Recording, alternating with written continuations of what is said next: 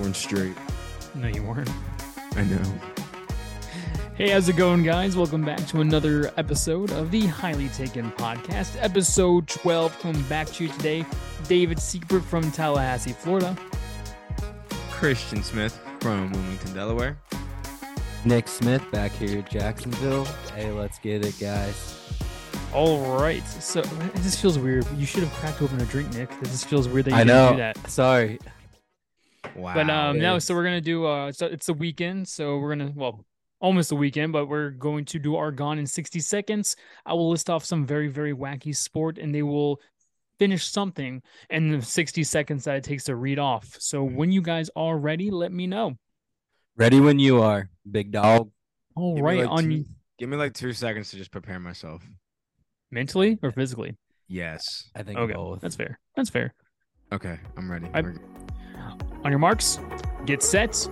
Today we talk about a sport that's goal is to get that bread. I'm not gonna lie to you, this sport really puts people into a pickle.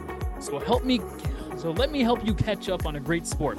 I'll stop procrastinating, I'll get to the meat of this sport, and let us tell you about a beautiful sport. It is called first to take a bite out of the sandwich. The goal is, well, the first person to take a bite out of the sandwich wins. A sandwich is dangling by a string in the middle of a wrestling ring. The participants have their hands behind their backs, they're tied, and their goal is to just take one single bite out of the dangling sandwich. However, you are allowed to use body checks to try and stop your opponent from taking a bite out of the dangling sandwich. You can't use too much force, for that is a penalty, but you have to be offensive and defense at the same time. This seems like a great sport I can sink my teeth into, but I don't know if it would be like different weight classes. I don't know. Like I feel like if I went against a sumo wrestler, a really hungry sumo wrestler, I'd be screwed. Yeah, you, you have no chance if there's no weight class over there. So you fight over a sandwich. So yeah, there's, there's a sandwich that's gonna be dangling by a string, and you're gonna be with your hands held Is behind that your back. 60 seconds up? Uh, I mean, I guess I didn't count. yeah, it had to be. Not finishing that. Oh, But yeah, you- yeah, yeah, you it- are. Since you didn't finish, you still have to finish it. I thought, wait, what? I thought it was 60 seconds and then we stopped. You failed, but you still have to finish. it. Yeah, you still have to finish it. I mean, minimum. That's not what we do Keep around talking. here. Keep talking. So, I mean, what do you like? Is it like uh WWE where they had the ladder challenge Yeah, it's and just, stuff? basically it's- yeah, it's like the ladder challenge where they have like the money you're trying to get that down, but instead Yeah, you yeah. just take a bite out of the sandwich. But you also have your hands tied behind your back. Your hands are what you were tied behind your back, and so people can like body check you because if you have your hands not tied behind your back, you can just grab it and eat it really easily. It makes it harder. You can't really grab it. And it's like because it's on a string, it kind of spins around. So even if you do try to take a bite out of it, it could just get pushed forward. Listen, man, I say you make it like WWE and put the ladder in there. Put the ladder in there. Uh, yeah, and see see how we do. It'd be really hard to climb a ladder without hands. That's the fun, the joy of it. Man, I'd be at the bottom of it, just body checking the ladder. Whoever's you would, on it, you would be a bottom. You would be a bottom. That what's makes wrong, sense. What's wrong with the bottom? You get to watch all the action. Christian, how you feeling down there? Dude, that was. I would love to say the name of what was in that drink on TV or camera. but, Water. Bro, That, That was, was- the worst water you've ever that was the most disgusting water I've ever. You got it straight from that that sewage plant. Oh, but you know, we're gonna get in- get into it. You know, this is rough. You know, NFL and college football aren't back for another three months. NBA's over. spilled. I spilled alcohol on my computer keyboard. Sorry. Water. You spilled sewage water on your computer. Sewage, sewage water. Yeah, I spilled water on my keyboard. I'm sorry, guys. Dude. Oh, Anyway, like I was saying, NBA's over now. NHL's over. We have football in three months. We're in that dead zone of sports where it's just MLB Yes. being played. No, we're gonna try to find some ways to cover those sports still. So for now, we're gonna go into top tens of current football positions. We'll do offense one day, defense next, and then we'll try to flip flop that. So um, Yes, sir. get ready to be upset about our top tens. So we're going to do NFL top 10 current tight ends. And from somebody who does not have a tight end, we'll let Christian go first. Yikes. All right. Well, that's fair enough. Looks like a So- roast beef sandwich. Start off the top 10 here, boy. I'm going to roll at number 10 with Mike Gesicki. I've liked Gesicki since he was in Miami. Biggest mhm. problem with him is I don't think he has the size as much as most tight ends do. But what he doesn't have in size, he makes up for it in his speed and athleticism. He's a good route runner, not a crazy great route runner, but he's not a bad runner. He makes strong catches. He can jump. He's like another wideout, but he's just not, you know, as or I'm sorry, he's not big enough. Damn it, bro, that made no sense. Yo, I, I just I don't I mean that is that is a jump I- for him, man. I did not have him in my top 15. That's crazy. I don't even have him like top. He's hovering at top twenty, dude. If you don't say Dawson Knox is on this list after that, I'm gonna be surprised. I don't have Dawson Knox on this list. I'm not even gonna lie to you. Wow. Number nine, I have Darren Waller. No, he's not a guy that I will argue as a top five anymore. Only and that's because due to production issues and injuries, but still at the end of the day, he's a very good tight end. He's now playing for the Giants, and if he will get a lot of offense completely depleted at the wide receiver position. I think the combination of the size and speed that he has has always played great for him, and that will continue to play well for him this year. I think we'll see another flash like we did from two years ago from him with another 1,000 yard season because he's going to be Daniel Jones's main target. But the truth of it is, we just don't know if he can stay healthy or not, so we can see all of that. Number eight, I have Pat Freiermuth from Pittsburgh. Former second round pick is really starting to make a name for himself over there. He's really starting to be able to elevate his play. My biggest concern for this guy, though, would be the touchdown production, having seven his rookie year to only two last year, but everything else went up. He posted 430 yards in his rookie year to jump it up to 750 in his sophomore year, and he doubled his amount of targets as well. I expect to see another jump out of him coming here, though, in year three with Tomlin and that Pittsburgh offense just being younger and learning all more and more together. Yeah. But for now, he's sitting at the eight spot. Listen, I, I will say Freiermuth. I mean, you got a first year quarterback throwing to you, and in the red zone. I mean, that's where tight ends live is the red zone. So it's it's hard to have that production down there as a, a rookie quarterback throwing the ball. But go ahead. Fair enough. Fair enough. Number seven. Ah, I gotta go with my man, me and Nick. I feel like we got into arguments about him before. Dalton Schultz, baby, sitting at the seven spot. I'm gonna go with Dalton. I can like him now. I can like him now. we can we can like him now. That's true. We can have somewhat positive feelings. Uh, well, that's him. what I have. I said I don't like. I don't like anybody that played for Dallas for the most part, but thankfully he's out of there, so I don't feel as shitty picking him here. I like Schultz. I feel he's a very reliable tight end. He's always there on your third and shorts. He's always very crisp with his short route running, and he's just an amazing security blanket that you just don't tend to complain about. He's almost everything that you'd want in a tight end that's not, you know, a spectacular playmaker Travis Kelce guy. My biggest knock with Dalton Schultz, though, is right now where he is. I believe he's peaked. I don't believe he gets much better than what we see out of him already. I don't think he continues to elevate his play. I think where his play is is where his play stands. Six 650 yard receiver, couple touchdowns, bigger red zone threat, guy that you hit on the third downs, but that's about it. That's not bad though. I'll take 650 as a tight end. I mean, that's not bad. No, it's not bad at all. It's a good serviceable tight end.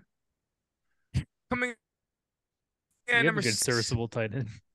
Oh, I thought you said I didn't even have a tight end. No, not after tonight. Yeah. Christian goes, "We have the meats." Christian's gonna go from tight end to wide receiver. Number seven. And he's gonna turn into running backs if you get that. Jeez. Yo, can I can I go with my fucking picks? oh. You can go. Holy shit.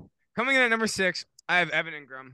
And before this year, Ooh. I'm not entirely sure I would have had him even on the top 10. He probably would have been the 10th or 11th guy. But It's still really a lot of that has changed in my sense. He had to change of scenery. Now he's down in. We all know how that's going down there with him and Trevor Lawrence. He really elevated his play last year. He led. He was fourth amongst all tight ends in receiving yards with 766, and he had four touchdowns off of 76 receptions. He's starting to become a true reliable playmaker for Trevor Lawrence uh, and the Jaguars offense. He's not just a fast tight end anymore whose speed has just elevated him enough to become an arguable top 10 guy. He's starting to really be able to show, I guess, what the Giants wanted out of him mostly, but now he's doing it with a you know with a real quarterback.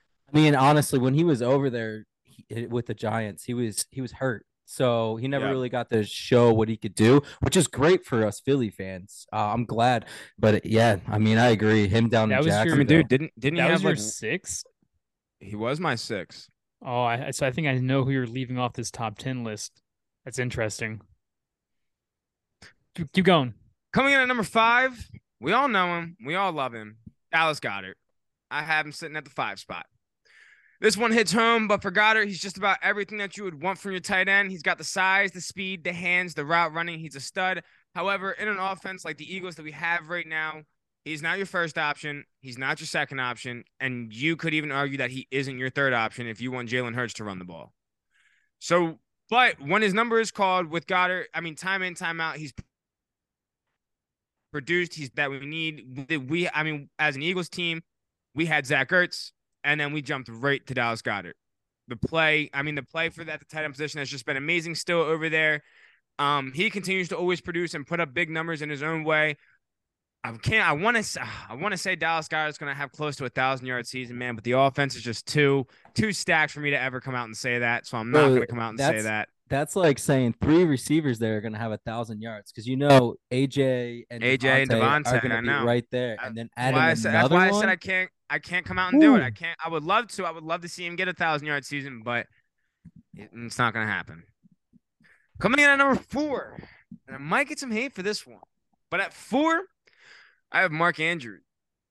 Now, this is a guy that I feel uh, has been the number one since fucking Steve Smith last was there. I mean, this yeah, the Ravens haven't had a target. I mean, it might not have been that long, but Ravens just haven't had, a true one guy, even when was there. They have one guy.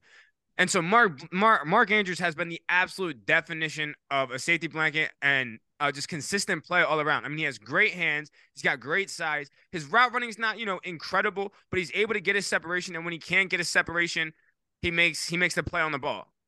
I think now though, with the additions of Zay Flowers and, and OBJ over there, his usage is going to be reduced, and he's not going to be as productive as much this year. Yeah, I like my takes, boys. I don't know about y'all. They're very slow. Coming in at number three is George Kittle. The only reason that for me he isn't in the two spot. Yes, the only reason that he isn't in the two spot is because the guy isn't always on the field. However, he's an absolute machine.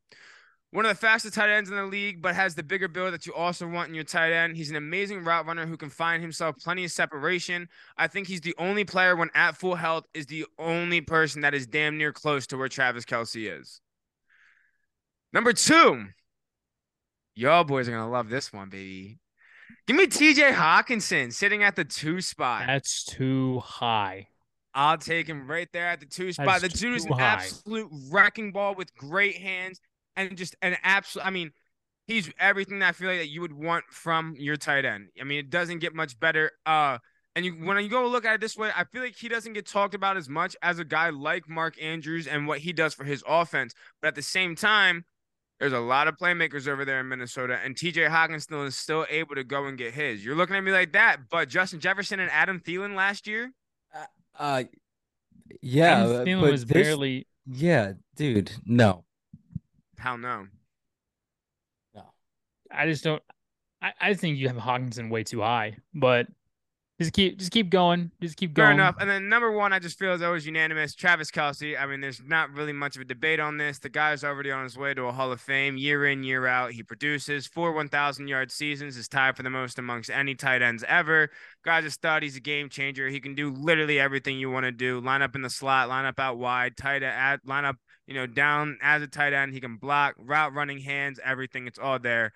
I just feel like there's no debate at the one spot. It's got to be Kels. There might be a debate. You don't know. I feel like there's not. I feel like there's not. That's why I said I. Bitch.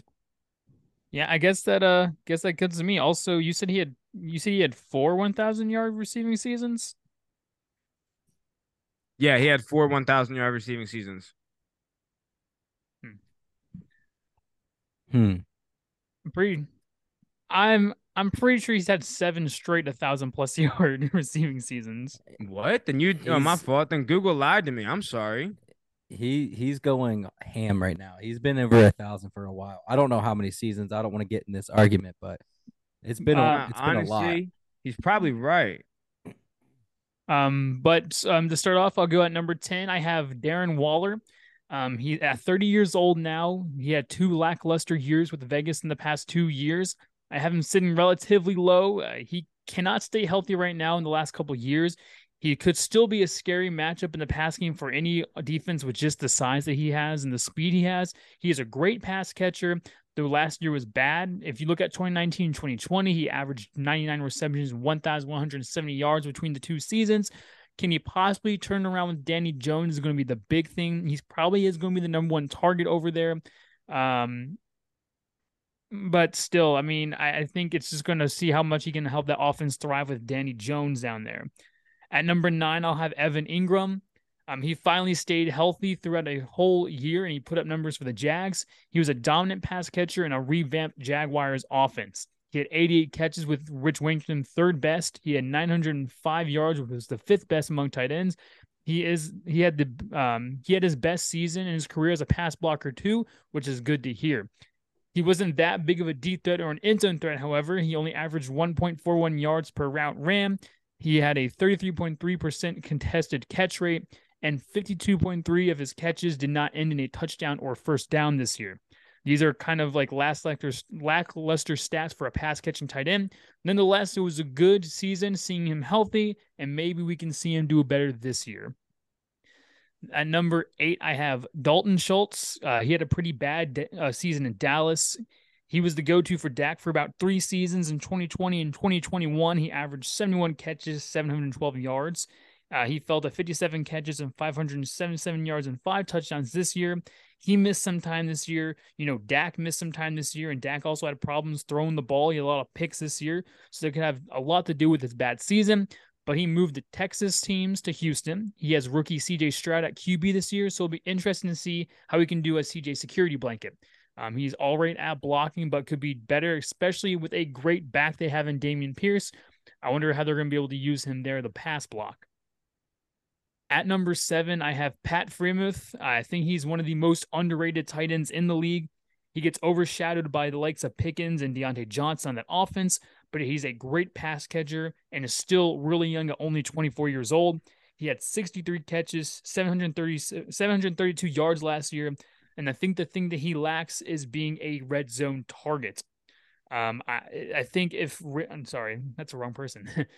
I think he can be a better factor in the red zone. He may slide up to the maybe the top five if he be, if he's able to do that. Um, however, he is a great blocking tight end, and when asked to do that a lot in a decent Steelers run game, he probably won't get a lot of touches that he should be getting. At number six, somebody I did not see on Christian's top ten list, which I was very surprised. I have Kyle Pitts. Um, he has not lived up to the hype as a fourth overall pick, but he has had some good numbers. But at also six. Some, at six. Mm-hmm. Wow, I feel like I feel like you're. This is a guy like who came so into much namesake. This is a guy that came into his rookie year and had 68 catches and 1,026 yards in his first season playing, and that's with quarterbacks like Desmond Ridder and Mar- Marcus Mariota thrown to you. Who else was wide out over there? They had what Zacchaeus over there. I mean, I'm Oh, sure, yeah, stud, stud. but um, I mean, you know, the last hit, he's only had three career touchdowns in the last two seasons, which is pretty abysmal. But so are the Falcons. Um, I think if Ridder or whomever the quarterback, He had in Matt team- Ryan thrown to him the first year, and that's why he actually had a decent season his first year. His second year, year was awful. Yeah, I I- I think I mean a lot of that has to do with quarterback. Like again, when you're, when you're sitting there, how he has the bad quarterback. I think also what he's lacking too is pass blocking. He's not that good of a pass blocker for a Yeah. tight end. No, Um, he's just he's- athletic. He's just much Yeah. more of just a wide receiver type. But I mean, Travis Kelce isn't that good of a pass blocker as a tight end either. However, he makes it work over there. At, at number five, I have TJ Hockenson. He had a pretty underwhelming debut in his first three years in Detroit. Um, he got traded to Minnesota and half uh, halfway through last year, and he had a monster year last year. He had his actually best year as a player, splitting games between Detroit and Minnesota. He had 86 receptions, 914 yards, and six touchdowns, which is just insane. Yeah, he still is really young at 25. He isn't bad at pass blocking, but can make some improvements there, which could help a lot. He also will be relied on more this year, especially since Adam Thielen is now gone from that offense. You also have Dalvin Cook gone from that offense. So it'll be interesting to see how much usage they're going to get out of him. Um, number four, I have Mark Andrews. He's been the top target for Lamar since 2018. Maybe the reason why they never have a good receiver is because they have a great tight end. He also is a valuable uh, pass blocker, which has which is he needs to be. I mean, for that offense that is just Lamar go run that ball, he needs to be a somewhat good blocking tight end. Um, you know, he he only had Lamar for 12 games last year, but still had 73 yards receiving and 847 yards. Sorry, 73 receptions, 847 yards and five touchdowns to boast. He is a valuable portion to that team and could be put up giant numbers if Lamar could stay healthy or if just Lamar had a better arm.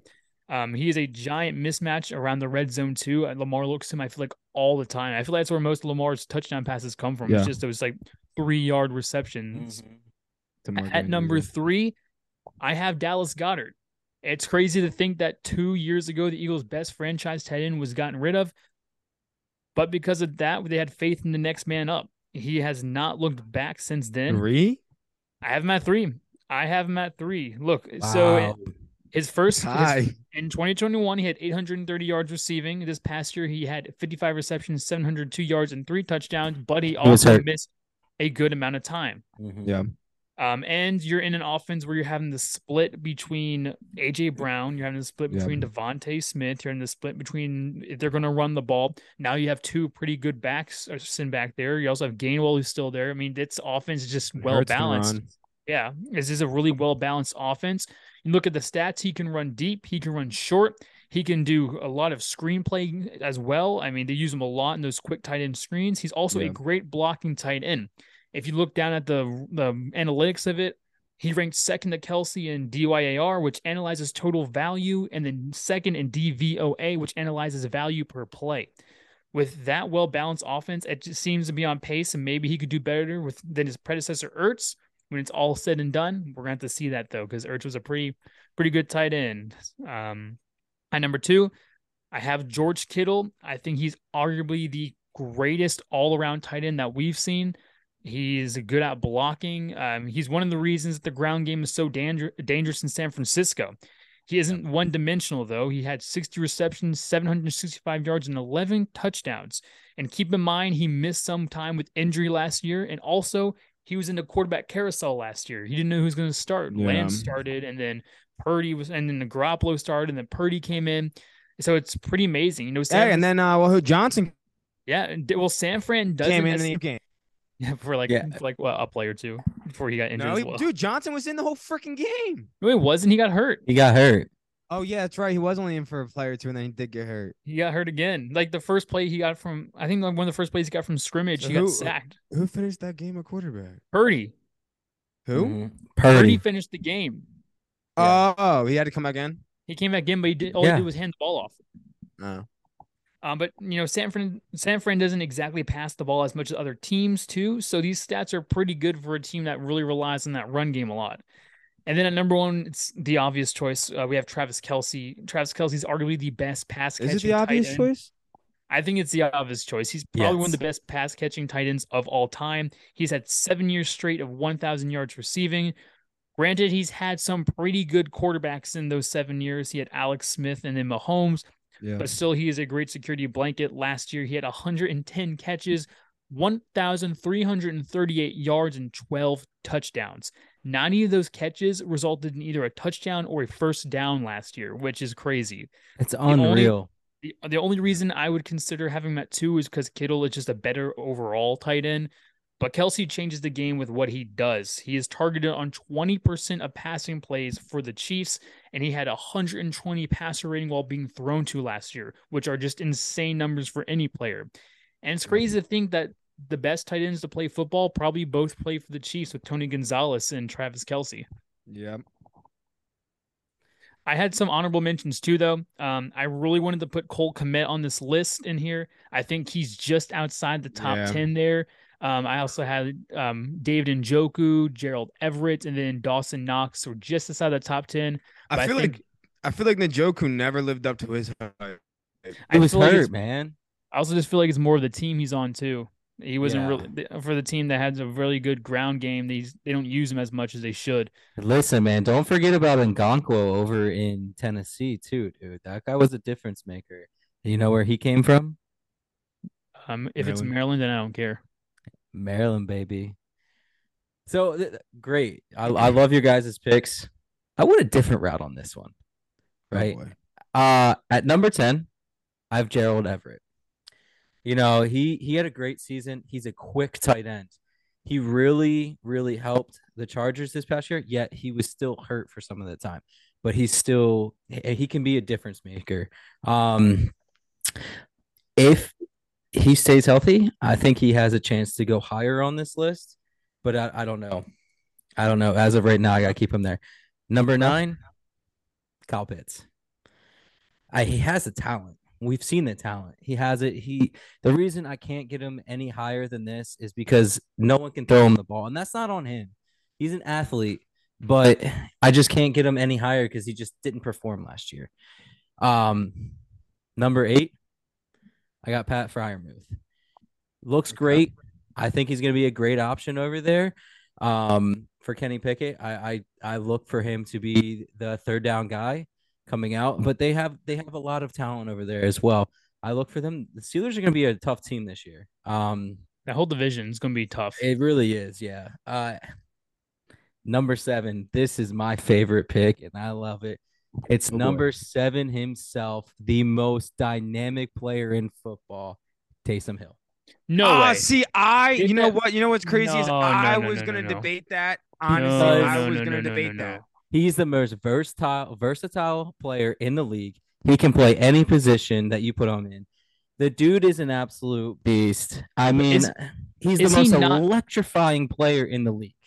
I feel like depth chart wise, he's a quarterback though. But also like if we're looking he's at not depth chart wise. He's, a tight, end. Yes. So What do you- tell me, he's he's a top ten tight end, hundred percent top ten tight end. He is the most athletic player in the game. He plays literally every type of position. I mean, it's unreal. I I had to keep him on this list, and look for him to possibly get traded over to Denver because Sean Payton loves this guy. Look for him to possibly be the quarterback over there too. I don't the, know. the Russell guy Wilson? got paid the guy got paid way too much money to be what he's being. To be some random utility guy. way, way too much. The guy's way difference too maker. much. Do you no, we got paid I mean- way too much. Yeah, I mean, dude, let's let's be honest, right? Like Taysom Hill, you're never gonna see a thousand yard season out of him unless you combine his rushing, receiving, and passing stats as well. Versatile, It- versatile. I baby. feel like though, I feel Most like athletic player. Time, look, look, I'm not gonna lie to you, Nick. This was a guy I was about to put on my list because I was I was thinking the same wavelength you were thinking. I like the way you're thinking on it, but at the end of the day, I mean, it's dude, he's not. I mean, he, if I you're. I mean, if you go and look at play for a tight end, a tight end, he is bottom level. He, you know what I mean? exactly. Oh, he can still do it. He can still do it. They just throw to other. Oh, right, but he, ju- he can he can still do it. He just Oh, doesn't sorry. do it. You're Travis I mean, Kelce can't throw year- the football. Last and- year, right. let's, hey, whoa, let's Andy blame Reid said this. Travis Kelce can throw the football. He says he's got a cannon. Let's let's blame it on this. Andy Dalton was being outperformed by quarter, him at quarterback. He's not going to throw. That's it. not even true. That's not even true. He was Oh, now dude, outperforming Taysom- Andy Dalton Taysom last Hill- year. Oh, come on now. Andy Dalton was never elite, so it's not that hard. That's what I'm saying. So Andy Andy Dalton was butthurt, so he didn't want to give him the ball. That's all I'm saying. Taysom Hill is a You think so? You think that's you think that's the uh, reason behind it? Dude, Tay- you can give Taysom- Taysom Hill every position on that on that field, and he's still gonna go out there and ball out. I'm sorry, most most athletic player on the field. That's why he's on my list. Number six, Mark Andrews. wow. Wow. He doesn't break the he doesn't break the top five based on. I mean, they have a lot of weapons over there now, and I don't think you're gonna see as much playing time out of him, especially because they have that other tight end. what Likely, likely looks really good over there too. So Yeah, but that's not another likely to happen. Oh, I'm just oh, I'm just saying that's the reason why I'm leaving him out of the top five, and he can certainly get there. Absolutely, he's he can absolutely be that guy, your third down option. Number five, Dallas Goedert. He's always he's always a difference maker, man. I mean, he can he can. I love. He's the most one. He's one of my favorite tight ends to watch because he loves to do it all, man. He he's a great block blocker. I mean, he goes out for passes. He's he's your third down guy. If you need him, you got you got five yards, and the chip and go all day long. It's a first down. He's he's great. He knows how to find the open spot. Number four, you guys are gonna hate this. I have Evan Engram. I don't. I don't hate that. I feel you both have him way, way too high, though. I disagree because you Yeah, got to think about this. He got himself to get a franchise tag this year. I mean, I I look at him. You have Calvin Ridley over there now. You know, people are going to be eyeing him more than Evan Engram. And Trevor Lawrence likes slinging the ball down the middle. So I think Evan Engram might have a breakout year. Not to mention, he did pretty good. Yes, he only had four touchdowns last year, which is tough, but he also had a lot of yards, man. Um, you know, he finally showed what he can do. Thank goodness he waited until he got into a different division. I just like him at, at the top five. He, he's a difference maker. Number three, I got TJ Hockenson. Huh. He's the number two guy. He's the number two guy there now. There, they don't have anything else. I'm sorry, Justin Jefferson and TJ Hockenson is all he has over there. Kirk is going to throw to TJ a lot because Justin Jefferson's going to be double covered the entire year, and that's going to be it's going to be tough on him. Not to mention he had a he had a great season for being traded midway through the season. I mean that's that's tough to do. He learns a new offense. He goes out there and he still has what was it 914 yards and six touchdowns. Mm-hmm. That's pretty good. I mean by any means being traded. And I, did he play? I think he played the first game right after he got traded, but he didn't do much. He was more of just like a watch out for him kind of guy. yeah, I mean, he played. He played a total of 17 games. Played seven with the um Lions and then 10 with the Vikings. Yeah, so he actually played in that that first game. I think Mhm. I remember that. He just didn't do a whole lot. He was still he played learning. in every game this season. That's crazy, man. Every week, every week he played. Number two, obvious George Kittle. I mean, he's a competitor, man. He's so good when he's on that field. He's a difference maker. It's really tough, especially with the talent that they have over there, to still grab 765 yards. And not to mention, he didn't play the entire year with 11 touchdowns. That's unreal. And the dude doesn't even like to go out for routes. He likes to block. And you don't see that much anymore. And he's one of my favorite he's he's one of my favorite players to watch based off of him being a competitor. Yeah. Number one, y- you can't argue it. It's Travis Kelce. Yeah. The dude is always a beast. He's always like you can guard him and it's still not going to matter. Patrick Mahomes is going to find him no matter who it is. He's just always open no matter what. He's a great pass blocker. He goes out, he finds holes. It doesn't matter. I mean, the dude had Shia LaBeouf movie. oh, dude had thir- over 1300 yards receiving with 12 TDs. And I think he had a couple games where he had 3 TDs in that game, which is crazy. I mean, always always a great red zone threat. Super athletic. But honestly, I think Jason Kelce is more athletic than him. He's just a bigger body. I just feel like I feel like you can't argue Jason Kelce is Travis Kelce wouldn't be where he was at without Jason Kelce. I mean, it's it's uh, uh, it's obvious, man. And Jason Kelce's without me. I feel like anybody would be where they're at without you. That's It's- fucked up. It's Oh. more it's more interesting to me to think that arguably when you look back at it, they could be two of the best to ever play their positions, but also be, you know, brothers. It- didn't Kelce come in for a quarterback when he went to since Travis when he went to Yeah. since he was yeah, a recruited quarterback? As a quarterback. You know, you know how he got to Cincy though. Probably because his brother. Yeah, so he was actually having a tough, tough year in high school, man. And Jason went up to him and said, "Hey, you know, you got to bring my brother in here. He's got talent." And you're right, it was quarterback, but he got moved to tight end, and he was like, "I'll take any position." Got a scholarship, and look where he's at now. And, and it's crazy to think that though. Like, I mean, I moved to tight end after being kicked off the team. That's It is- true. That's true. Yes, they were gonna kick him off the team if he didn't move. You're right. No, they were gonna kick him off the team because he got caught partying, dude. What are you talking about? That's why he. That's why, dude. He was removed for the team from a year, and then when he came back, they were like, "We want you to play for us, but like, you're not a quarterback. You can't play quarterback." So he became a tight end. Yes, I think we all know the story. So that's gonna get us into our Coming from the guy who wasn't saying it right. AL All Star starters since we have the All Star game coming up here soon. Uh, Christian, what you got over there? Yeah. Uh, starting here at catcher. I almost wanted to roll with Jonah Heim from the Rangers. I think he's playing very well this year, but I'm gonna go with a guy that I feel as though we all know and love. Uh, Salvador Perez from the Kansas City Royals. The guy, in my opinion, just continues to be. I mean, dude, he just he's always playing at a consistent level at the catcher position. He's got 37 RBIs and 14 home runs so far, which also leads all catchers in the AL. Uh, he's continued to play, like I said, what we know him to be. I feel like Salvador Perez has always been a very good catcher. Um, and I think he deserves the bid for the All Star spot here. Again, though, shout out to Jonah Heim. He's the only guy with better batting average at the catcher position uh, in the AL. I guarantee you, me and David have the same catcher going into the All Star game. I I'm willing to put money on. I it. guarantee. I mean, dude, I would have loved to have said Adley Rutschman too, but I didn't say him. First base, I have Yandy Diaz from the Rays. Uh, this guy is a huge part of the success that's going on over there in Tampa. He's batting over 300 currently with a 311 batting average, 14 home runs, and 36 RBIs. Uh, he's one of the best players on the one of the best teams in baseball, if not the best team in baseball.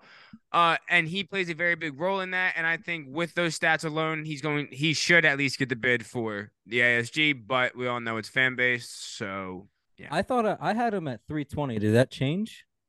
I had him this morning, I had him at a 311. Hmm. You have him at 320? Mm-hmm. I have a at 311 too. I have him at 311 off of MLB.com. So Shout out to where I get my stats. Uh, It's- yeah, let's go to ESPN. it was ESPN that I got. I mean, dude, shout out to the stat that told me Kelce only had 4,000 yard seasons. That's true. Second base, I have Marcus Semien from the Rangers. Uh, I think the guy's playing out of his mind right now. He's batting a 286, 53 RBIs, and 10 home runs to go with it. He's a huge part of the shocking success that we're seeing out of the Rangers. I think he earned this spot, and he's actually currently already leading the voting for second base in the AL. And as like I said here, I believe rightfully so.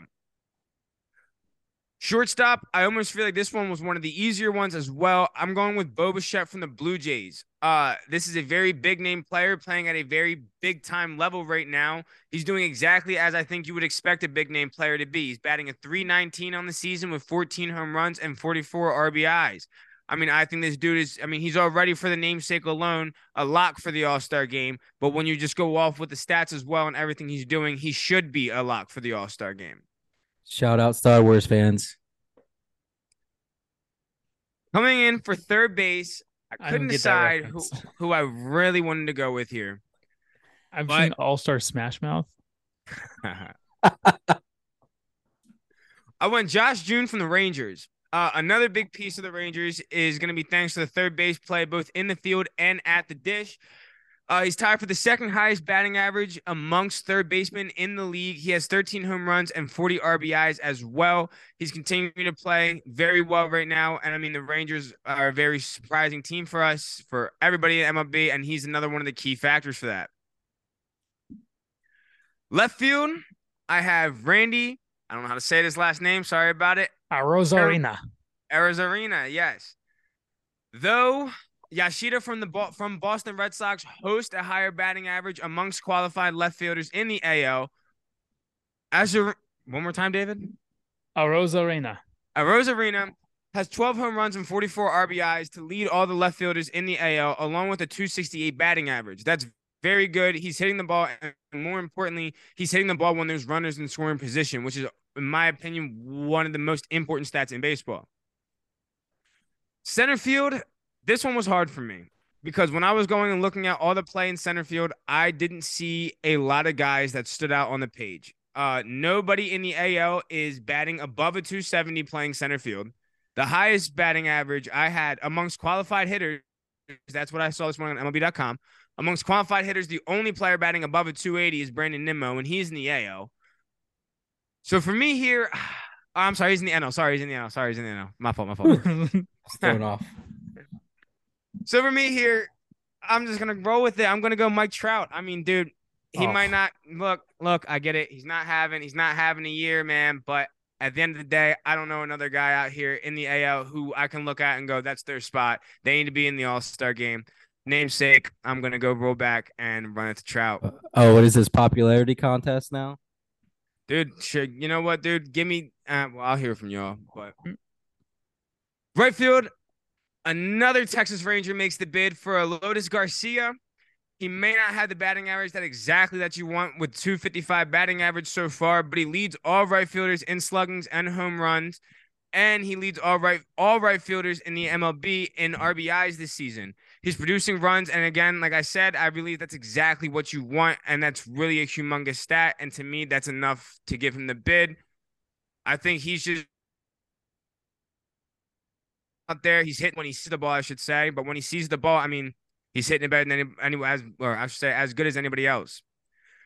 And then for DH, I feel as though for me personally, there's no question about it. It's Shohei Ohtani batting just under a 300 right now with a 299 average. He has been crushing the ball. He has 21 home runs, 52 RBIs, and 79 hits so far throughout this season. I don't feel as though there should be much of an argument. The guy's been, been crazy since he came into the MLB, and he's still playing crazy. Did you uh did you not go ahead and do uh, pitcher or closer at all? I thought we weren't supposed to do those. I, mean, I, I didn't do closer, but I definitely did starting pitcher. Yeah, it's fine. I do because yeah. All right. Um. So I'll go next. Yeah. So first, I'll go for catcher. So catcher, I have, and let me let me preface this. I told Nick before the year, before this year, and I said we need to watch out for this guy. And I have Adley Rutschman from the Baltimore Orioles. Um, so yes, he's only batting 276 with 28 RBIs and eight home runs, but he is a defensive force this year. The dude has one of the best arms in all of baseball as a catcher. Um, he currently leads the AL votes as well, which is crazy to think. Now, batting stats wise, he isn't, you know, a top, isn't the best one, but I think what he adds on defense could put him over the top there, and that's why he has my vote. And also, I just like the Orioles. I'll go for uh, the popularity vote there. At first Fair base, enough. I also have uh, Yan, uh, Yandy Diaz, um, a great bat for MLB's best team in the Tampa Bay Rays. Like he, like you said, yeah. batting 311, 12 home runs, 36 RBIs. He's on a tear this year. However, he trails right now to Vladimir Guerrero Jr. Again, it's a popularity contest. Uh, Guerrero Jr. does not deserve to be in first place over there, but he probably will end up making it just because, again, it is a name. At second base, I think it's the obvious choice here, Marcus Semien. Um, he's been on a tear at the Rangers and one of the best offensive teams in the league this year. Again, 286, seven stolen bases, 10 home runs, 53 RBIs. This guy's really doing it all. Um, and he currently leads for second baseman, so that's good too. At a uh, third base, I have Marcus Semien's teammate Josh Jung for the Texas Rangers batting 283, like you said, 13 runs, 40 RBIs. He's been great at the hot corner. Right now, he's second to Matt Chapman from Toronto, even though Jung leads him in all those stats right now. Again, I think it's more because those Blue Jays fans are probably voting them in. I know they do pretty well when it comes to voting. It's kind of like those uh those Royals teams in the mid 2000s when they kept voting a bunch of Royals players to be the starters. Shortstop for me, this is a no-brainer. Uh, Bo Bichette as my pick for starting shortstop. Um, now I do I did like Wander Franco. Wander Franco for the Rays has had 22 stolen bases and is batting 295 this year. He has eight home runs and 32 RBIs, but with Bo Bichette batting 319, 14 home runs, 44 RBIs, I even with those stolen bases, I do have Bo Bichette over him. Now I'm pretty sure when it goes to outfielders. I don't think they go by center field, left field, right field. I think it's just outfielders, if I if I do recall. Um, so at the at the one, I'll have Aaron Judge. He's had an absolute monster year this year. He's batting 291 with 19 homers and 40 RBIs. However, the only thing here is I think he may or may not be injured, so it'll be interesting to see where he is by the time the All Star game starts. After that, I have Randy Arozarena. He has been a lightning bolt for the best team in MLB this year, batting 286, 12 home runs, nine stolen bases, and 44 RBIs. And then I have Yordan Alvarez. He's a World Series champ. He's batting 277 with 17 homers and five RBIs this year, which is a, a, really good year for the reigning champs. Now, right now, Aaron Judge is leading the outfield in votes, but Trout is in second. And I, I just don't think Trout has had a good year this year. He has 14 home runs of 37 RBIs, which is pretty good, but he's batting a 252. I just think it'd be more of a travesty if people vote on him for his name alone and not for the other people who've had a better year than him. At DH, I, like Christian said, I think it's obvious. It's Shohei Ohtani. This is, I don't think it's a question here. He leads the AL in home runs. He's only one away from the MLB lead. Pete Alonso has 22 this year. Ohtani has 52 RBIs and is batting 299. Absolutely disgusting. He's right now probably the AL MVP and the best two way player in baseball. Now, I did add starting pitcher and closer. At starting pitcher, I have Shane McClanahan for the Rays. He's had an amazing year this year. He's a dominating lefty. He's 10 and 1 this year and has a 2.18 ERA. He also adds 92 strikeouts to boast. And at closer, I have Carlos Estevez from the LA Angels. He's had an amazing season. He has a 1.50 ERA through 30 innings pitched and has not blown a save all year. That's the big thing. He has the third most saves with 18 and again, zero blown. So that's why I think he should get the catcher's uh, vote. Not catchers, closers. Nice.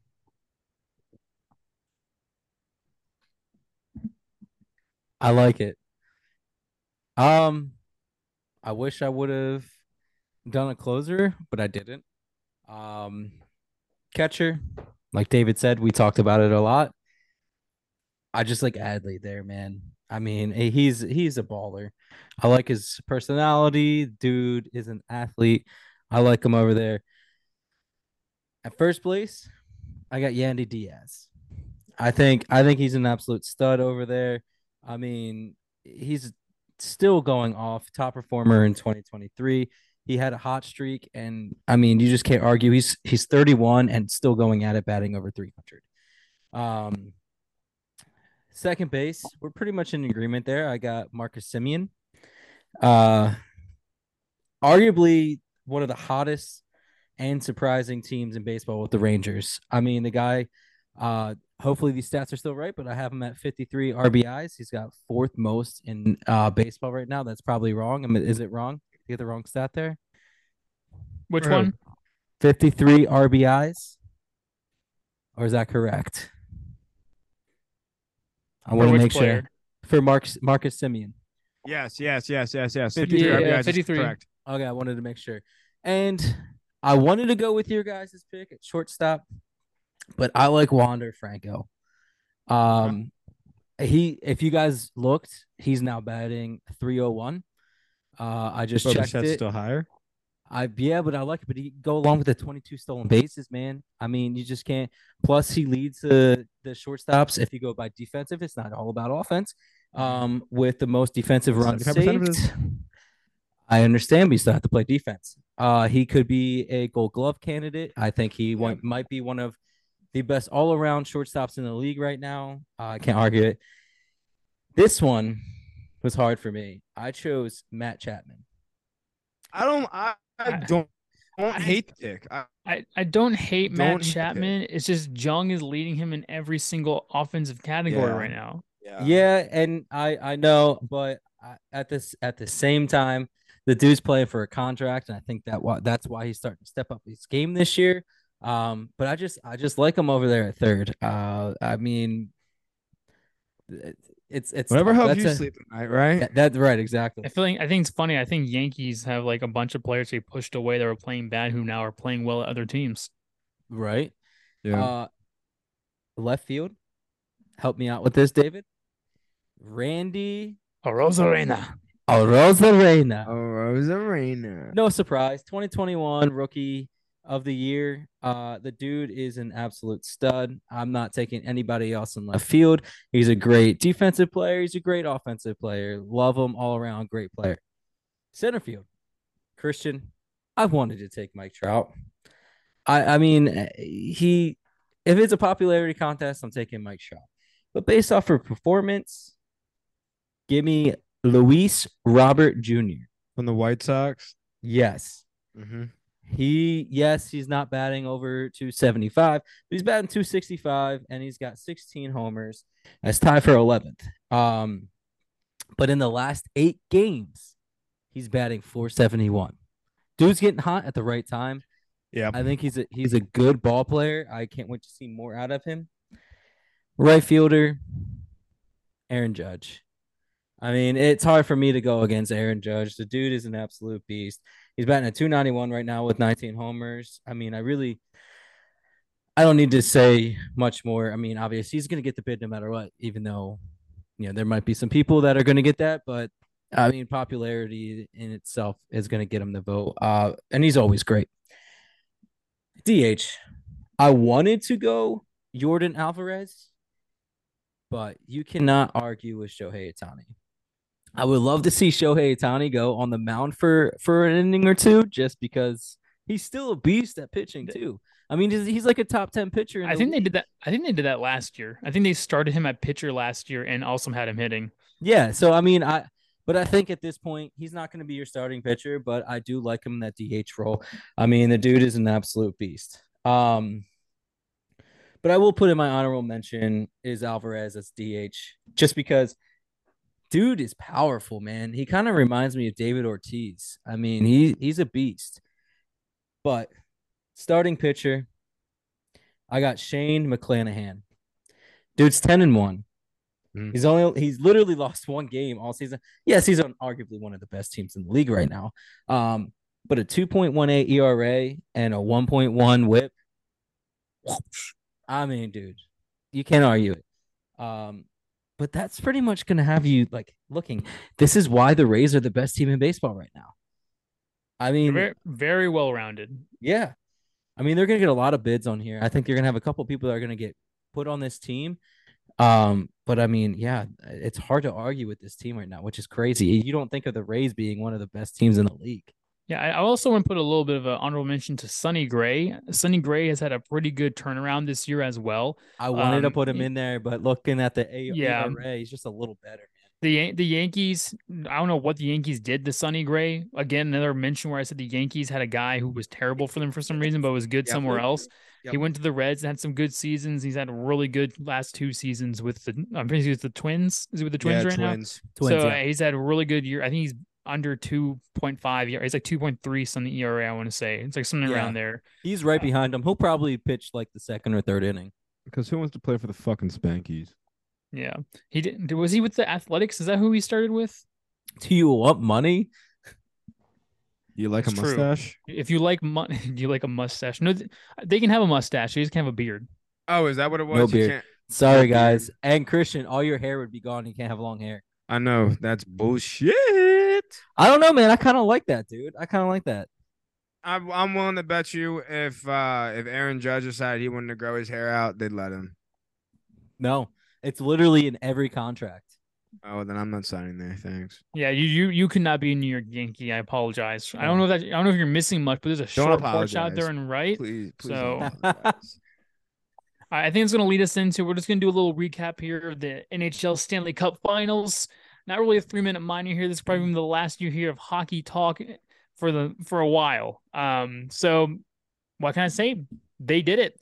The Vegas Knights are your 2023 Stanley Cup champs. They did it in dominant Let's fashion.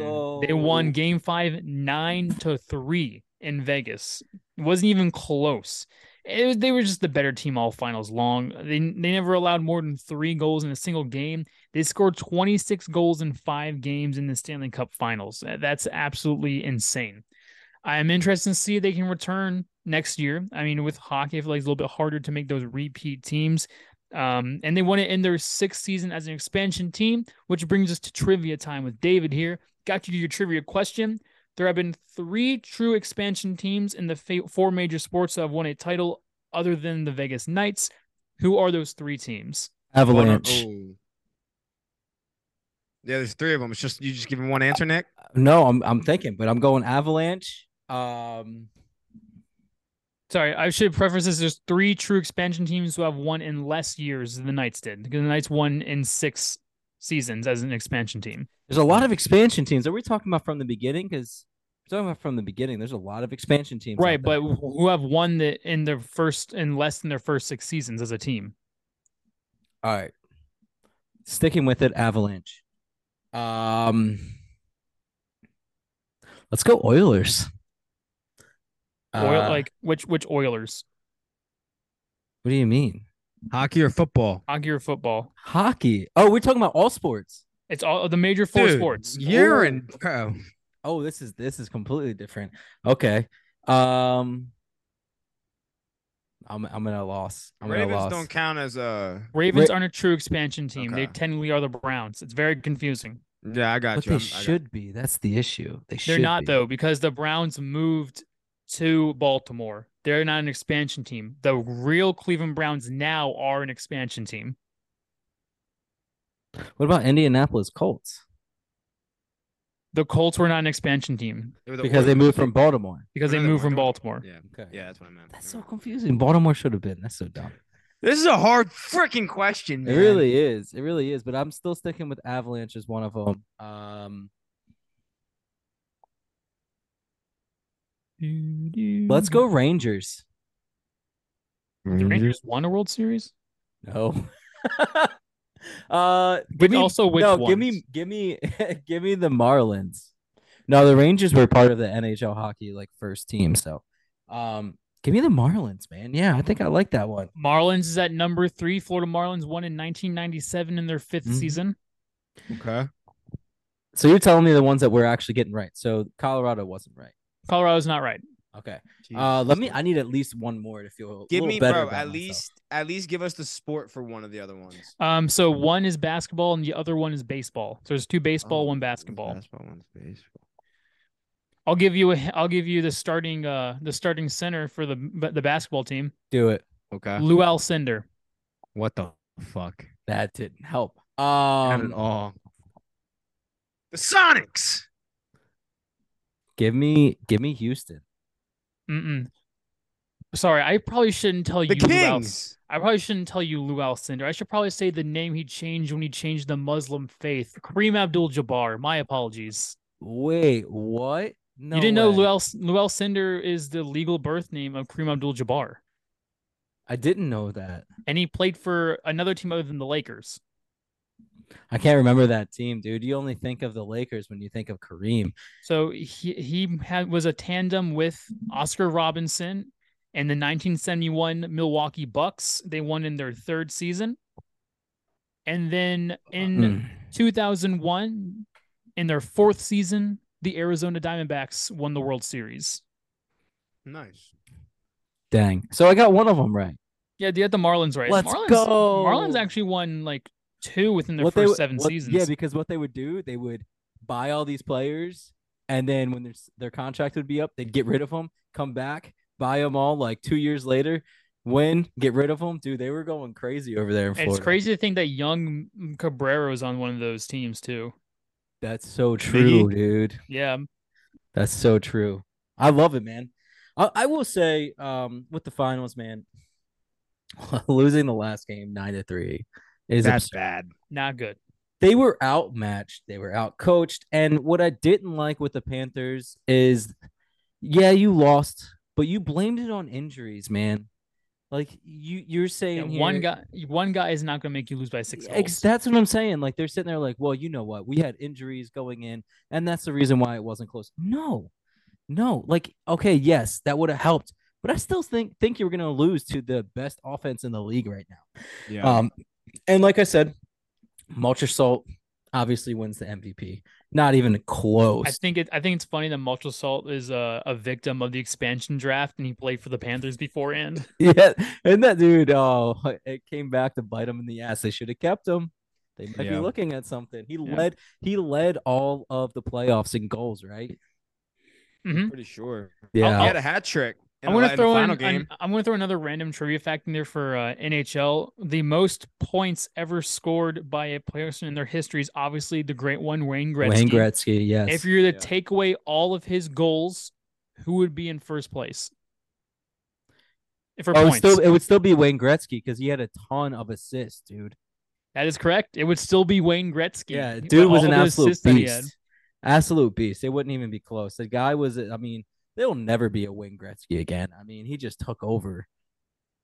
Back when hockey was actually like, even. I mean, it's not. It's not babyfied by any means. Don't take anything the wrong way on this. But back then, they didn't even wear helmets. Yeah, I think that's crazy. Um, but I'll, I'll go. I'll put this into the NBA Finals. Um, just to do a little recap of that. The Nuggets ended up winning it all four to one. Again, it wasn't close. Another instance where they were just outmatched. We knew that Yep. the Nuggets. We knew the Nuggets were outmatched. Uh, no, sorry, Nuggets outmatched the Heat. Jokic won Yeah. MVP, which was deserving. Didn't seem to Yeah. care that he won MVP. Didn't seem to care that he won the finals. He just kind of Dude walked wants to go to his horses. He just wants to go home, man. He's got a huge Dude. race coming up on Sunday. He literally Yeah. asked the the uh the owner They asked him. jet. And so the big question here is: Do the Nuggets have a chance to repeat next year? No. Here, dude. Here's my biggest thing. They won't. Is, I mean, look, we saw, a, we saw. I mean, what you, what Nick says, David says. I mean, I guess at this point, after seeing everything, what I say should have been the MVP, just win the finals, and he basically came out and said he didn't really like. He didn't try. He didn't give a fuck. Like he was just like he walked through it, bro. Like. I don't. I don't know. It's mind blowing to me. If he comes back with like ten percent effort, how are they, how are they not going to repeat? Like, See the way I, I mean, I, I like Jokic, man. He came out and had that 23 point game, which was his lowest scoring game, right? yeah, And they're like, "Oh, he had a great game." He goes, "23? That's that's what you think is a great game?"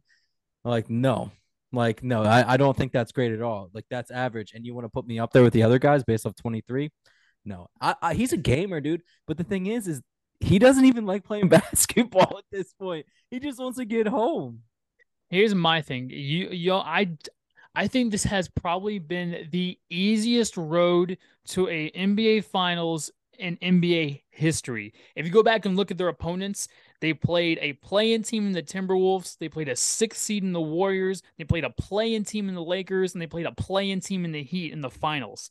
They played three. They played. They played an eight seed. They played like multiple eight seeds and a six seed. Like I, I just think this was a, had to be one of the easiest roads to ever have reached the NBA Finals.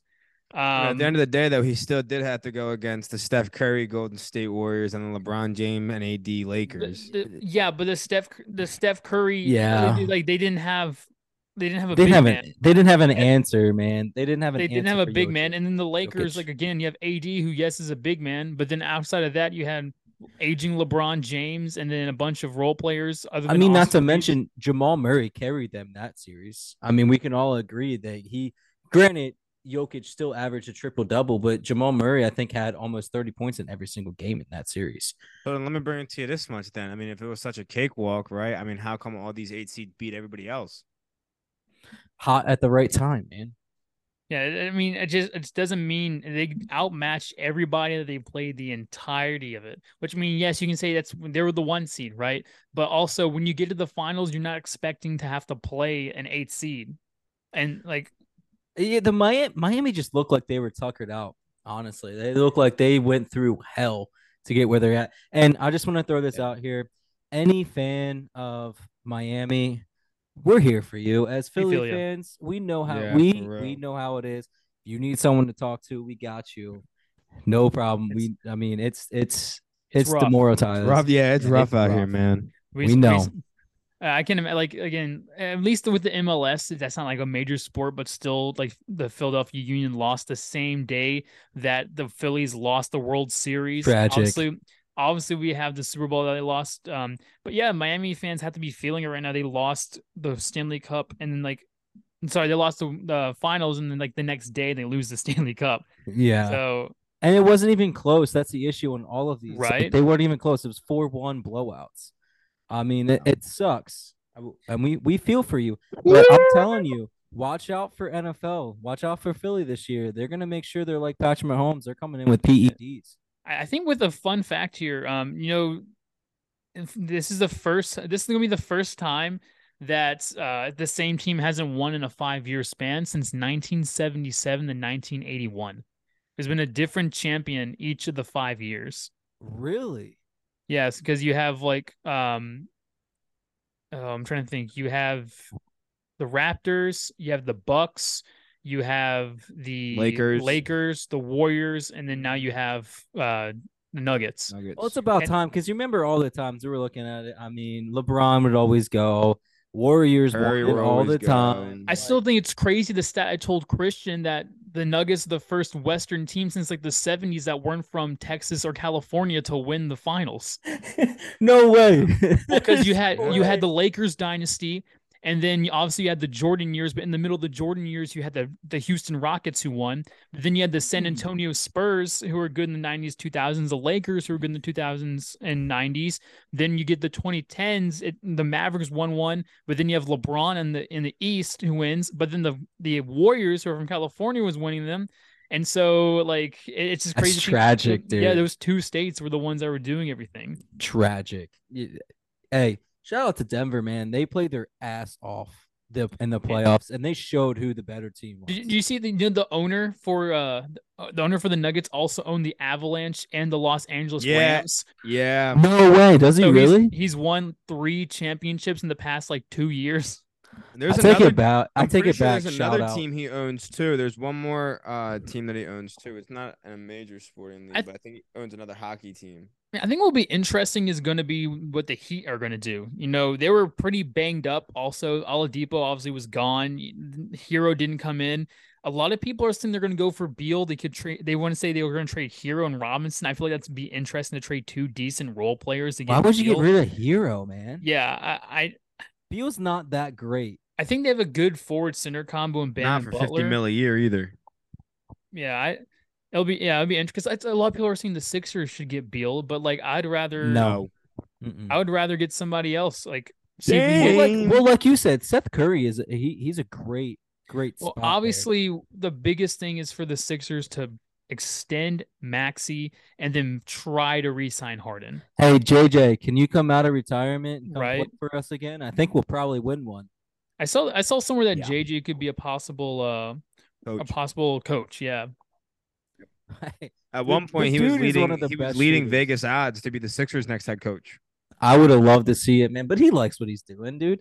He's got a great job over there with ESPN. He Yeah. he's not going anywhere. But uh yeah, so that's gonna get into our subpar segment. Yawn. Yeah, I Let's know. go. I will say David's hot take of the week is starting off really strong. He tied the lowest first round record in US Open history with a 62. Unfortunately, it was tied again by a guy that was Xander. matching him all day in Xander Schauffele. Xander Schauffele. You go out there and shoot a 62 in these conditions. I mean, uh, that's unreal. I will say Fowler proved today if you hit fairways, things can happen. Now, these greens are big. So if you hit fairways, and Fowler's a great putter. So this has a very, it, this course is made for him as long as he stays in the fairways. But the next closest people to them are five strokes behind. And it's the first day. Five strokes, dude. Schauffele and Fowler went out there and outperformed everyone. I don't see them following it up. I think they'll have a decent round tomorrow, but I don't see them following it up. I mean, you have to watch out for Bryson DeChambeau and Scottie Scheffler that are five strokes behind. Yes, it's five strokes, but still.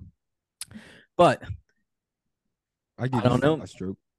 I don't know. I just it's it's looking like it's gonna be a fun US Open. I am mind blown that someone went out there in these conditions and shot minus eight. Uh I mean, US Open, you're used to seeing someone win at minus five. So we'll see where it ends up. Um I like the layout. It's a fun layout.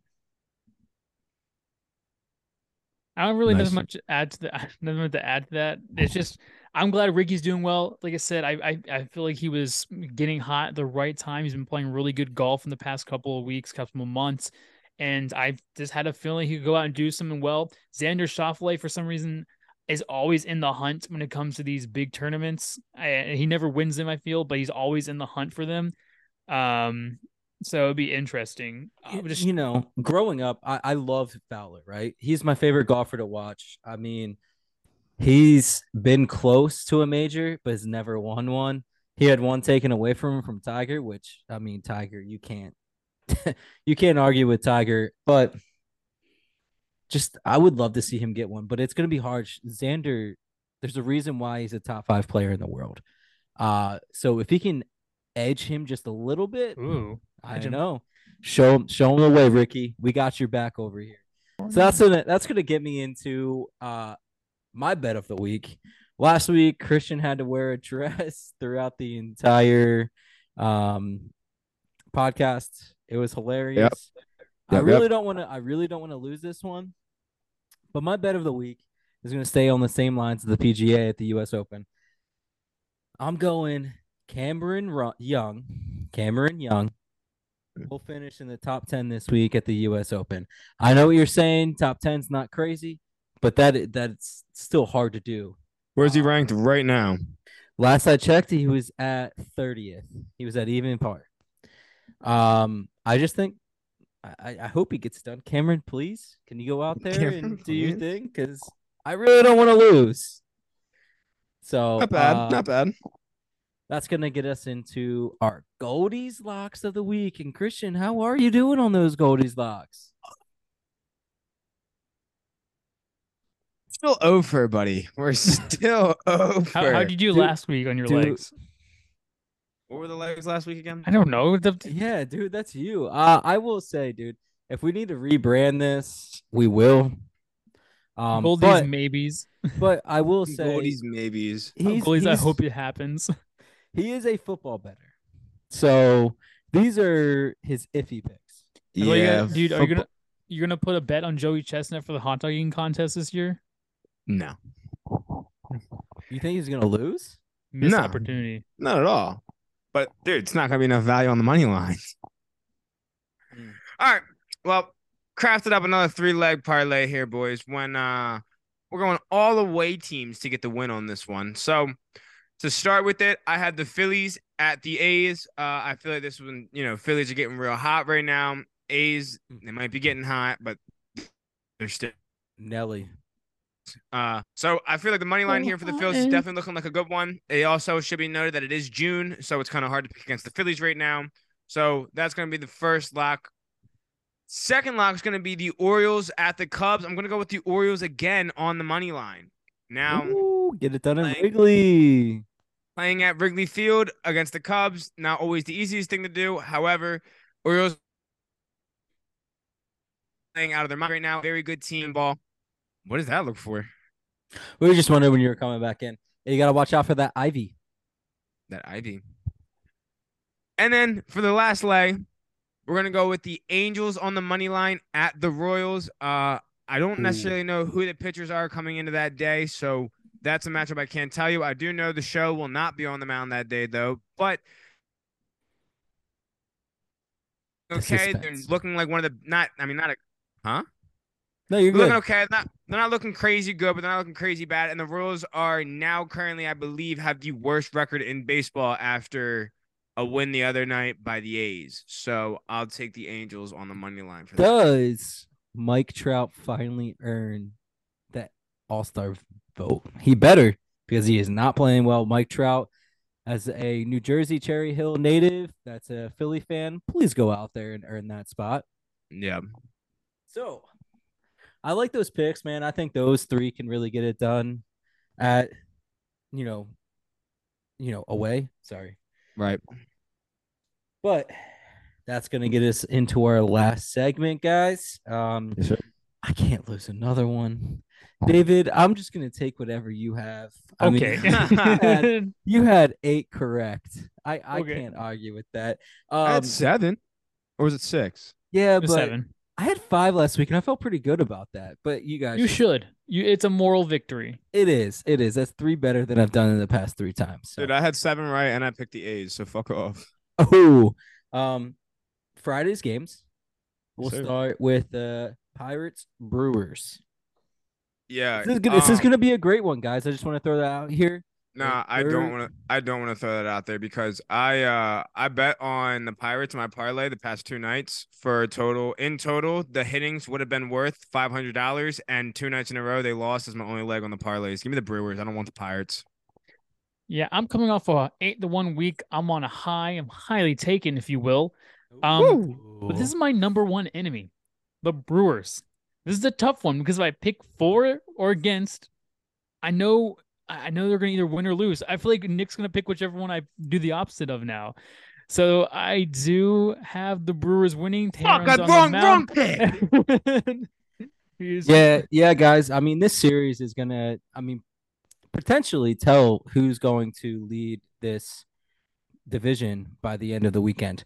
Um, give me those Brewers, David. I'm rolling on your back. Let's go. Going into the second game, we got the Guardians versus the Diamondbacks, or if they like to call it, the comebacks. I don't know if they like to call it that. Well, that's apparently that's what Yeah, their announcers uh, like to call it. Playing at home, I mean the Diamondbacks. I believe they still are. Are they first? I believe still in the NL. Uh, over Right. there in the The Dodgers have been awful. They're like two and eight in the last ten. Rip hot take. Yeah, they they screwed it up. I mean, the Um, Diamondbacks haven't been playing good either. Yeah, I mean, I know that they just lost two out of three to Philly, but Three out of four. three out of four. I'm sorry, yeah, three out of four to Philly. But I mean, That's a Uh, long one. mediocre team in Cleveland. I'm gonna go with the Diamondbacks. Thank you for that long pause, so I I could get You're your welcome. pick. So we have a Gallen has been having an amazing year this year. Um, he's 72 to 3.09 ERA, and the Guardians are just meh this year. So I think the D backs are going to do this at home. Yeah, it's gonna be tough for me to go against the Diamondbacks. They just took three out of four losses this week. I don't think they're gonna take another one. Um, they're gonna win. They're gonna win absolutely. Diamondbacks at home, love it. Getting into our last game on Friday, Christian, we got White Sox versus Mariners, Give me two seconds. My computer's about to die, and I'm the charger's fucking up. and just so you know, no guys, just make sure just stay responsible. Be responsible about what's going on. Make sure you're keeping everything charged. Make sure sure nothing dies.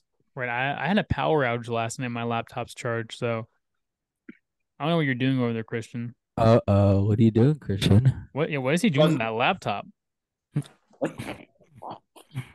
Yeah, yeah, yeah. Whatever. We call him the two pump jump. All right, so that's gonna get us into our Putting the last cum game. computer. Last game on Friday. We'll go White Sox Mariners. at the Mariners. I'm gonna honestly, I'm gonna roll with the home team again. I'm gonna go with the Mariners. Yeah, it's it's two mediocre pitching um, for both teams. I think it's going to come down to the bats, and the Mariners will just have the better bats. So I'm going to go Mariners at home. All right, guys, doing something a little different here. Give me the Mariners at home. I absolutely love it. If you guys can't tell what's going on, maybe you'll you'll you'll. Are you just picking the same ones as us to get to the tiebreaker? Hey, I'm I don't want to lose. I don't want to lose. Dude, Let it Oh at my least be noted that I'm the first one throwing out all the picks, so y'all are copying me. I don't care. So that's gonna go into our first game on Saturday. Uh, it's against two red hot teams. We'll go Phillies versus A's. Yeah. Uh, um, I already took the Phillies lane for the bet, so I'm gonna go with the Phillies. Yeah, this is the battle of the two old Philadelphia teams. If you didn't know, the A's are from Philadelphia. Um, these are two of the hottest teams in baseball right now. The Phillies haven't decided who their starter is, but Cap uh, Kaprielian is going to be on the mound for Oakland. He's two for six with a 6.89 ERA, which won't do in June when you're playing against the Phillies. So I have the Phillies in that one. Yeah, I mean, it's June, man. You can't go up against the Phillies. I like them. I love it. It's the Philly matchup, basically. Um, the only thing that scares me is the fact they haven't announced who the starter is going to be, which leads me to believe it's going to be a bullpen game. Yeah, like Strahm or something. Yeah, but I mean, Strahm looks decent. I didn't like the fact that they took him out of that game uh too early, like that early. But Phillies get it done. It's gonna be a high scoring game. Give it to the Phillies. Next game, you gotta always have this on this list whenever they play each other. Yankees versus Red Sox. Yeah, I think uh I think the series starts tomorrow, I believe. Um I think the Red Sox are gonna take game one, but I think Yankees come back to take game two. So I'm gonna take the Yankees in that one.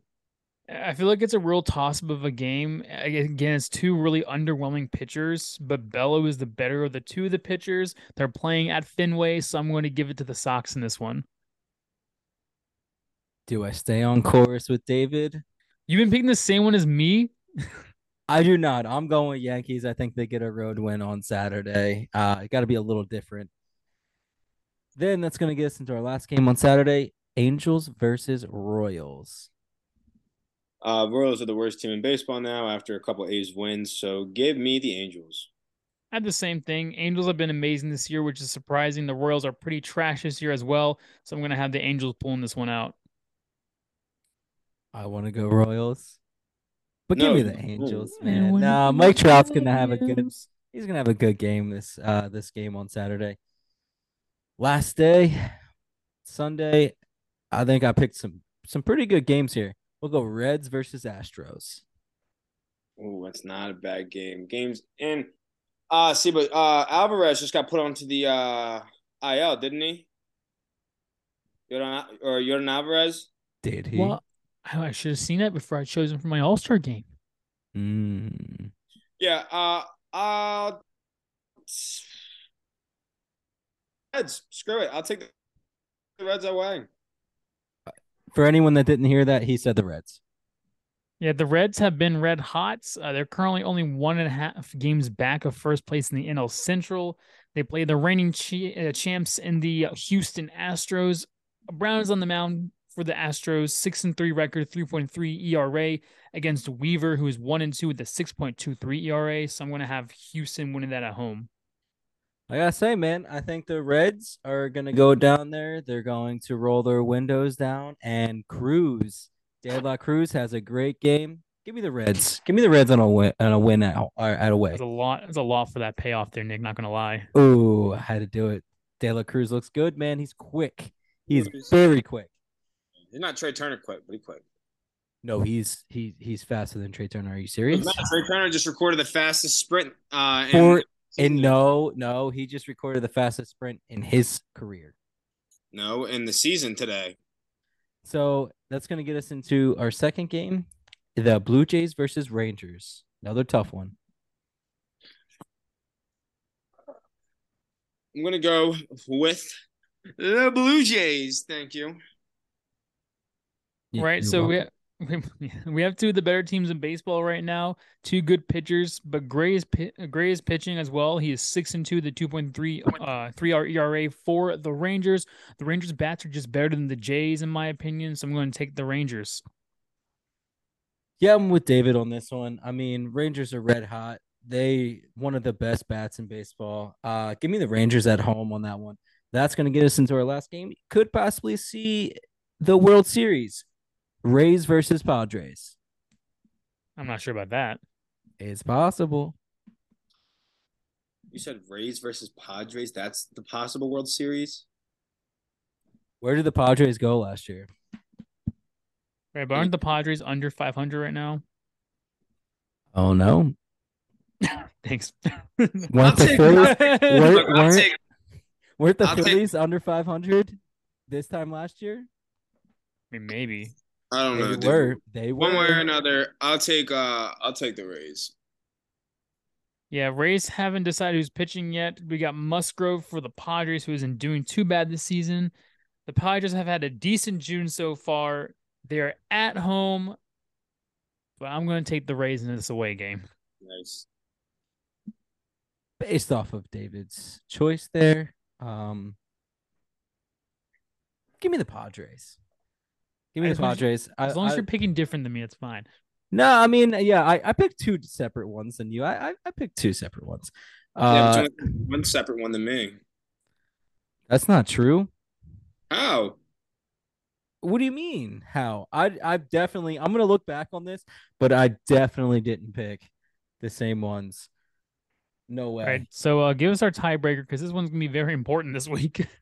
Yeah, right. Yeah, I can't remember the tiebreaker. You gotta. I don't think you that- gave us a tiebreaker. Okay. Yeah, I, I just realized I didn't give you the the tiebreaker. So, this is actually this is the game I wanted to go to for the tiebreaker. Let's go.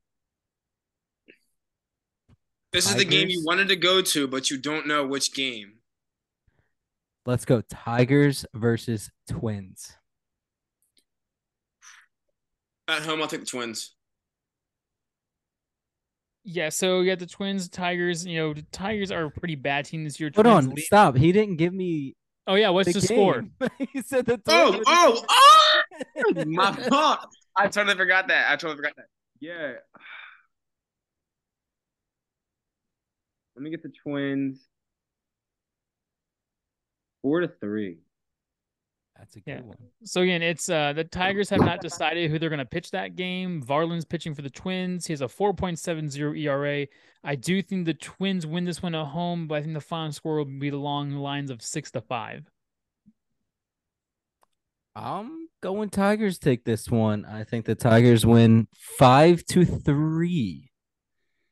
Guys, I hope I don't come in last this week. We shall see. I can't wait. But as always, have a great weekend. See everybody back on Monday. You have No, a good weekend. it's- Get your it's cats impressive. spayed and neutered. Um, hopefully Christian, you know, will do better in his Goldilocks before I have to change it to Goldie. Maybe it'll happen. We shall see. All right, we'll see you guys next week. Peace. Deuces. They drop knowledge and hot takes at the sports IQ. We dive into the game from hoops to gridiron, analyzing every play like we was the champion. With witty banter and humor, we keep it fun. HTP fam, we always bring the number one. Highlight taking pockets, we taking over the scene. We drop dubs and chugs, Levin, the sports dream. From hot takes to deep dive, it's a winning regime. Come join the hype. We not just blowing steam. We're